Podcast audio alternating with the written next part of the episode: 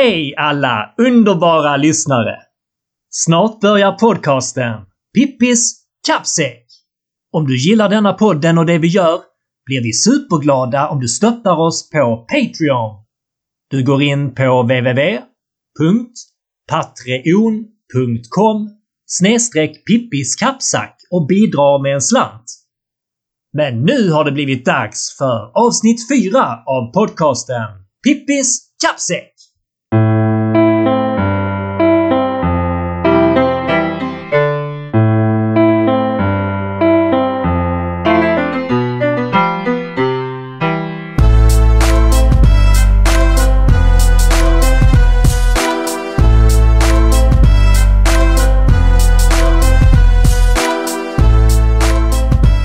Välkomna tillbaka alltså till det fjärde avsnittet av podcasten Pippis kapsäck som bygger på Instagramkontot med samma namn.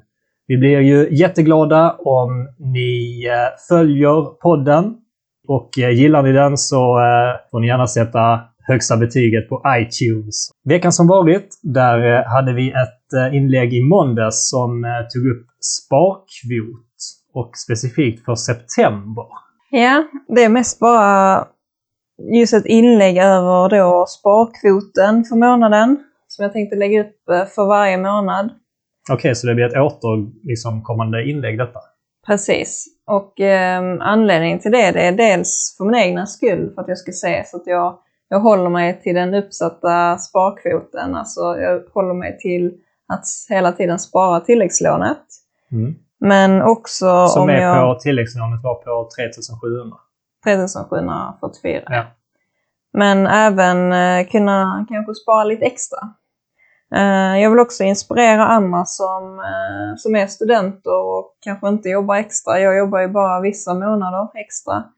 Eh, vilket innebär att eh, en del månader ser ut så här. Att jag, att jag bara kan förhålla mig till just C S N-lånet. Och denna månaden ser ut på det sättet då att du har eh, ett sparande, eller ett totalt total intäkt på fjorton tusen niohundrafyra kronor mm. och ett sparande på trettionio komma nio procent av det, alltså fem tusen niohundrafyrtiofyra kronor. Yeah. Och då utgifter på de resterande sextio procenten. Ja, nästan nio tusen. Ja. Och allting är ju bara C S N bidraget och C S N-lånet. Förutom då trehundra kronor som jag fått in via försäljning på Tradera. Ja, för du sa ju att det inte var så mycket extra inkomster denna månaden. trehundra kronor. Ja. ja och de... inget extra jobb och sånt.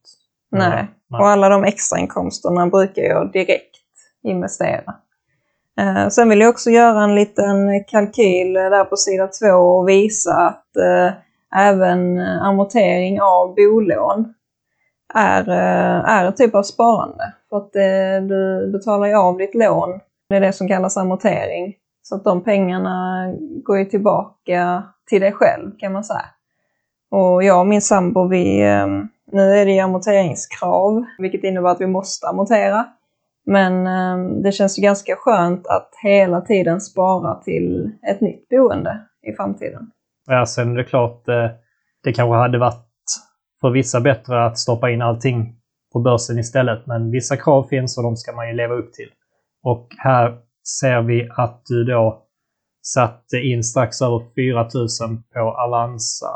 Och ja.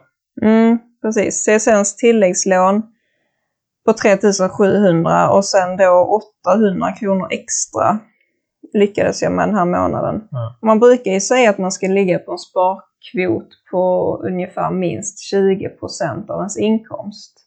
Det har jag sett på ganska många ställen och eh, läst på en del ja, som har de här eh, investeringstipsen. Och, så. Ja, och här har du då tjugo procent av det du fick in nu då, femton tusen, hade ju varit tre tusen kronor. Men nu dubblar du det. Så ja. Då sparar du ju dubbelt så mycket mot vad, vad andra kanske säger. Eller vad som kanske är minimum på ett sätt, tjugo procent. Men man får ju höra många summor och det ändras ju över tiden också. Men det är väl en bra riktlinje då, tjugo procent. Ja, ja, jag skulle säga att det, sen är det helt beroende på hur man, hur man lever och om man har barn och familj och så. Och det kan vara olika från månad till månad. Men, men en riktlinje skulle jag absolut säga tjugo procent av ens inkomst. Och då varierar det också, i och med att man just har en procentsats, så, så beror det också på hur mycket eller hur lite man tjänar. Mm. Och det är ju många som kan spara femtio procent av sin totala inkomst. Samtidigt Absolut. Så kan det ju kanske vara så att i vissa perioder funkar det. Men i andra perioder av ens liv kanske det bara funkar med tjugo procent. Så ja. Är det absolut. Och det är, det, det är därför man, det är bra om man har något minimum så att man varje månad sparar någonting. Och kan man komma upp då som jag gjorde nu i fyrtio procent, så tycker jag att det är super och jättekul. Och, och med detta vill jag ju visa att även en, en student kan faktiskt spara sex tusen. Sen har ju såklart alla olika hyror och så, som sagt. Men, men det går att göra ett bra sparande. Det är det många matlådor och... Ja, men man får ju se över sina kostnader och hela tiden förhandla sin mobilräkning och sitt eh, internet hemma och så vidare. Men... Okej, men vad är det bästa tipset då för att ha en så hög sparkvot som möjligt? Alltså att, eh, är det bara att veta att eh, ha det som mål, eller ska man tänka på något varje dag? Eller? Jag skulle nog säga att det är varje gång du tar upp ditt kort och ska handla någonting. Mm. För att det är ofta de här små kostnaderna som blir så stora. För de fasta kostnaderna har man ju ofta koll på.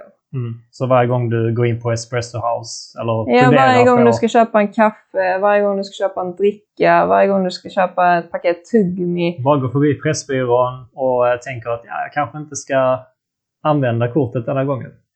Ja, att varje gång du tar ut kortet så ska du känna att är det här någonting som jag behöver eller inte. Många bäckar små, som man brukar säga. Mm.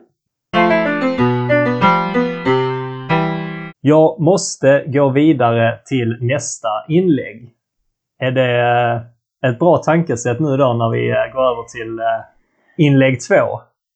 Mm, nej, det skulle jag inte riktigt vilja säga, i och med att inlägg två handlar om att man...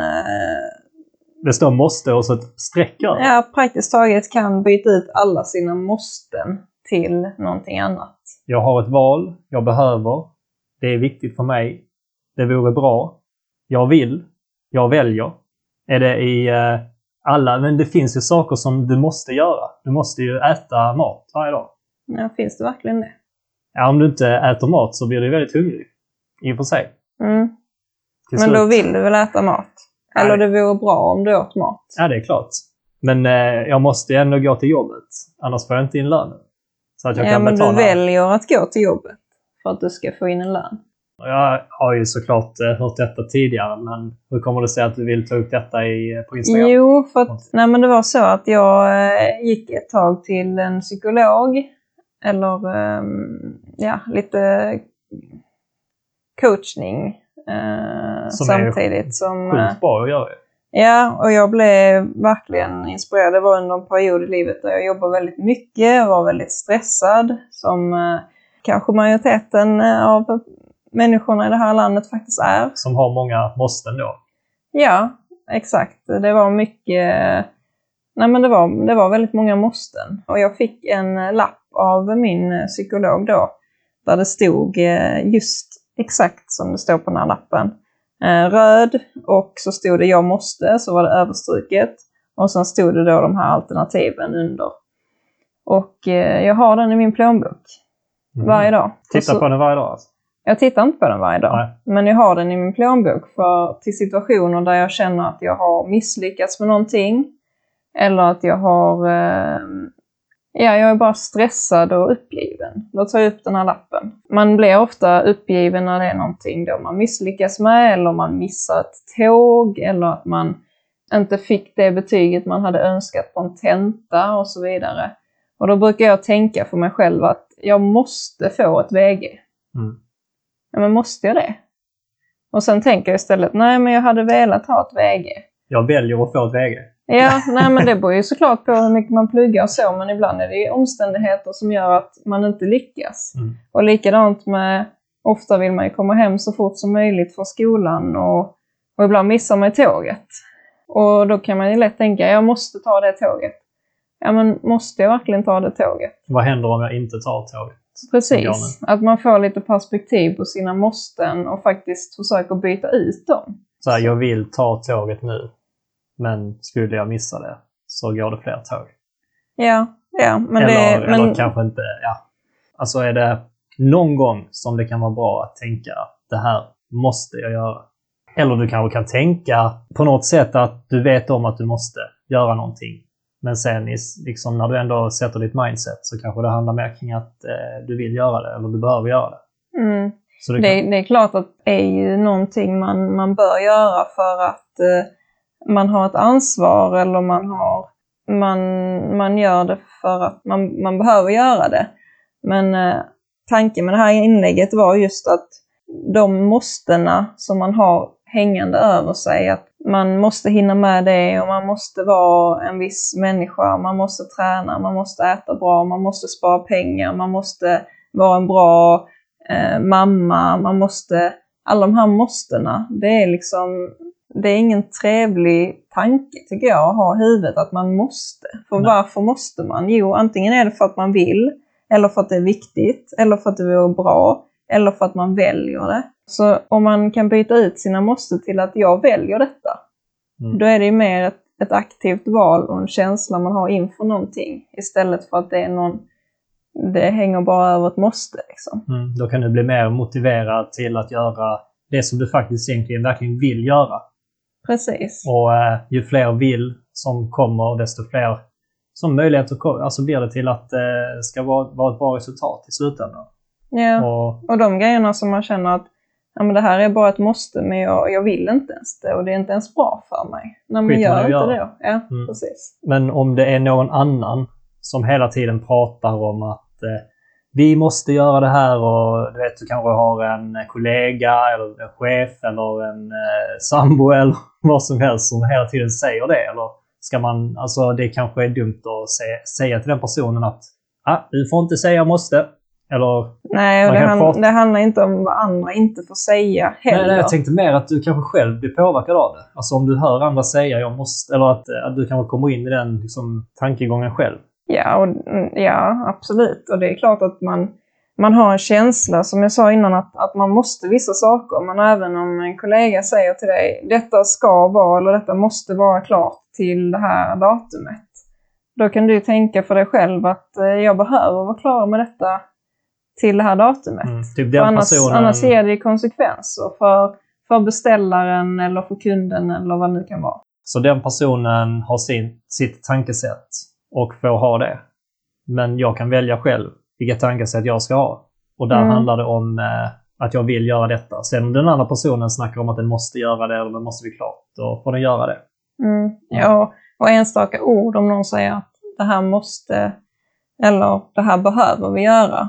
Det spelar inte så stor roll, utan som sagt det är mest ens egna tankesätt inför mm. uppgifter. Och, och bli ett jobb, eh, någonting som man känner att oh, jag måste, jag måste, jag måste hela tiden utan att man vill det eller väljer det. Då kanske inte det är rätt jobb för ja, en som du sa innan, då kanske det är bättre att göra någonting annat. Mm. Ja, väldigt spännande att bara tänka lite och reflektera kring detta. Och mm. eh, egentligen i livet så det finns ju inga måsten. Som du Nej. säger. Alltså det är saker som vi äh, väljer att göra. Och det är varje person som själv väljer vad den ska göra. Coolt att reflektera kring. Mm, verkligen. Då äh, går vi vidare till äh, det tredje inlägget från äh, den andra oktober i fredags. Där äh, frågan ställs, vill du ha receptet på FIRE? Ja, yeah. Financial Independence and Retire Early. Som då är... Äh, receptet eller? Nej, det är själva FIRE. Att man är då ekonomiskt eh, oberoende och eh, går i tidig pension. Ja, okej. Okay. Så att FIRE, det är ju då såklart eh, FIRE for Financial Independence and Retire Early. Så att det är då förkortningarna på de här långa orden som jag knappt kunde uttala. Precis. Ja, då fattar jag. Då är jag med. FIRE som motsvarar eld på något sätt. Eller eh, det, är, det är inte alls... Eh, Det är som att du ska brinna för något? Eller? Nej, nej. Inte, inte direkt så. Men visst, det, det tänds väl en liten gnista inom oss när vi tänker på att man skulle kunna gå i pension om man är femtio istället för uh, sjuttio. Som okay. det är nu för tiden. Ah, ja, så att det är det det handlar om här, att retire early. att gå i pension, ja, egentligen så pass tidigt, eller det kan vara för vissa femtiofem år eller för vissa sextio ja, år. Det här handlar ju om att vara ekonomiskt fri så att du kan leva på din avkastning. Ja. Eh, och därav kan du ju gå i tidig pension för att du kan ta ut en lön till dig själv varje månad. Ah. Så det är det det står för. Okej, okay, men på svenska då, alltså, vad skulle du kunna säga att det här uttrycket är på svenska? Ja, då är det ju ekonomisk frihet, ekonomisk frihet och eh... pensionärs tidigt. Ja. Precis. Okej, och de ingredienserna, eller receptet då, det visar ju att det finns ingredienser. Mm, och eh, nu, de här ingredienserna brukar man ju prata om när man pratar om just FIRE, men jag ville göra det lite roligare så att jag ville blanda ihop det till ett recept. I eh, den största bunken du kan hitta, vad yeah. stoppar du ner i den då? Där stoppar man ner en eh, så hög lön som möjligt, så låga utgifter som möjligt, och sen ett stort mått av passiva inkomster. Okej, okay, så att en så hög lön som möjligt i förhållande till det du har, ja, helt enkelt möjligheter att eh, ja, egentligen tjäna. Är det ju bara ja, en så hög lön som möjligt. Och det är ju till en, en, en själv att avgöra såklart. Mm. Och sen då så låga utgifter eh, som möjligt, att hålla in på alla typer av kostnader, lite det vi pratade om innan. Och sen då eh, bara stort mått passiva inkomster. Det betyder ju att den här höga lönen som blir kvar efter de här låga utgifterna, den ska ju då investeras så att pengarna växer. Okej, okay, så att oavsett vilken fas du är i livet så är det de här tre ingredienserna då som du ska blanda ihop. Men om vi tittar på var och en i taget, och eh, den första då, en så hög lön som möjligt. Det är klart alla vill ha en så hög lön som möjligt. Men eh, vad innebär det? Är det, är det någonting du kan göra för att få en så hög lön som möjligt? Men Nej, man... men det finns ju jättemånga olika alternativ. Det finns ju extra inkomster, det finns att man kan löneförhandla, du kan byta jobb. Men det är klart att de flesta börjar ju med en lägre lön i början av sitt arbetsliv, och sen så, sen så trappar man ju upp. Mm. Och sen är det inte alltid en hög lön som, som är det viktigaste för alla. Och en hög lön, det beror helt på om man jämför med snittet i Sverige, eller om man jämför med sin granne, eller om man jämför med sin sambo. Det är upp till en själv liksom. Men, men just receptet på att bli ekonomisk fri så snabbt som möjligt, den innefattar ju en så hög lön som möjligt. Ja, och där handlar det om ekonomi på det sättet. Ja. Sen samtidigt så kan ju en så hög lön som möjligt, det är inte säkert det är det som motiverar dig för att göra ett bra jobb. Det kan ju snarare vara det som kommer på plats tre eller fyra. Mm. Eller, eller kanske inte ens du tänker på när du har ett jobb för vissa personer. Ja, jag, om jag får ta mig själv som exempel, så har jag haft eller fått en okej okay lön de jobben jag haft, men det har aldrig varit det som har drivit mig i Nej. första hand. Det... Och jobbar man med någonting man tycker är kul så har man ju kanske inga problem att jobba en längre period heller. Nej. Och det här med att gå i pension tidigt, det är också upp till var och en. Och för vissa att gå i pension tidigt kanske mer handlar om att eh, hitta en annan sysselsättning den perioden av livet. Så att du kan, ja, kanske inte behöver tjäna så mycket pengar. Men, mm. men det spelar ingen roll vad det händer där, för det är inte det detta handlar om, utan detta är egentligen de delar som är ja, konkret. Det är det här som gäller. Men den andra punkten då, så låga utgifter som möjligt. Ja, det säger sig själv kanske. Mm. Och där finns ju jättemånga sätt att, att dra ner på sina utgifter. Mm. Det var lite det vi pratade om innan, att tänka på varje inköp. Mm. Ja, och att eh, egentligen eh, ha eh, ja, köpa. Och handla om bolånet. Mm. Som vi har pratat om tidigare poddar också. Och det finns ju hur mycket spartips som helst som man kan ta del av på ja, både andra Instagram-konton men även på nätet. Mm. Um, så det är bara liksom ja, försöka snåla in i varenda hörn utan att Utan att leva ett liv som man inte känner sig bekväm med. Liksom. Ja. Och det är ju, som du sagt tidigare, en eh, hög lön eh, är ju såklart bra, men samtidigt är det ju lika viktigt att eh, tänka på att skära ner på sina utgifter om det är möjligt. Mm, Så då verkligen. blir det ju såklart ett eh, viktigt eh, inslag i det här eh, receptet på FIRE. Men mm. eh, ja, den tredje delen då, att eh, ha ett stort mått med passiva inkomster. Hur får man det då? Ja, passiva inkomster eh, är då avkastning Mm. Det kan vara om du har sparpengar där du får någon typ av ränta. Det kan vara utdelningar från aktier. Det kan vara ja, hyresintäkter om du har någon bostad som du hyr ut och så vidare. Det kan vara allt möjligt. Men de här passiva inkomsterna som, som blir extra. Mm. Inte själva lönen utan ja, men de passiva inkomsterna. Och framförallt då de inkomsterna som som sker när, när du sover och varje dag utan att behöva lägga så mycket tid på det. Ja, för det är det som du inte gör någonting aktivt då helt enkelt. Så att om du säljer saker på Tradera så är inte det en passiv inkomst. Utan då gör du Nej. någonting aktivt för att eh, få en inkomst. Så det är ju snarare att pengarna jobbar för dig som är den passiva inkomsten. Mm, det skulle jag vilja säga. Eller äga en bostad ja, som går upp i värde. Men det är lite samma sak om du ser, eller om bostaden är som en investering. Så är det ju mm. någonting som kan gå upp i världen. Ja, sån hyresintäkt är väl kanske inte en passiv inkomst. Mm. Nej, såklart. Ja, ett så stort mått som möjligt av eh, passiva inkomster. Och det startar ju med ett mindre mått, såklart. För att det är ju någonting som kommer efter att du... växer med tid. Ja, exakt. Har haft antingen eh, en investering en längre tid eller en eh, större en del... Hög, hög summa. Ja, ja, en större del eh, pengar investerade.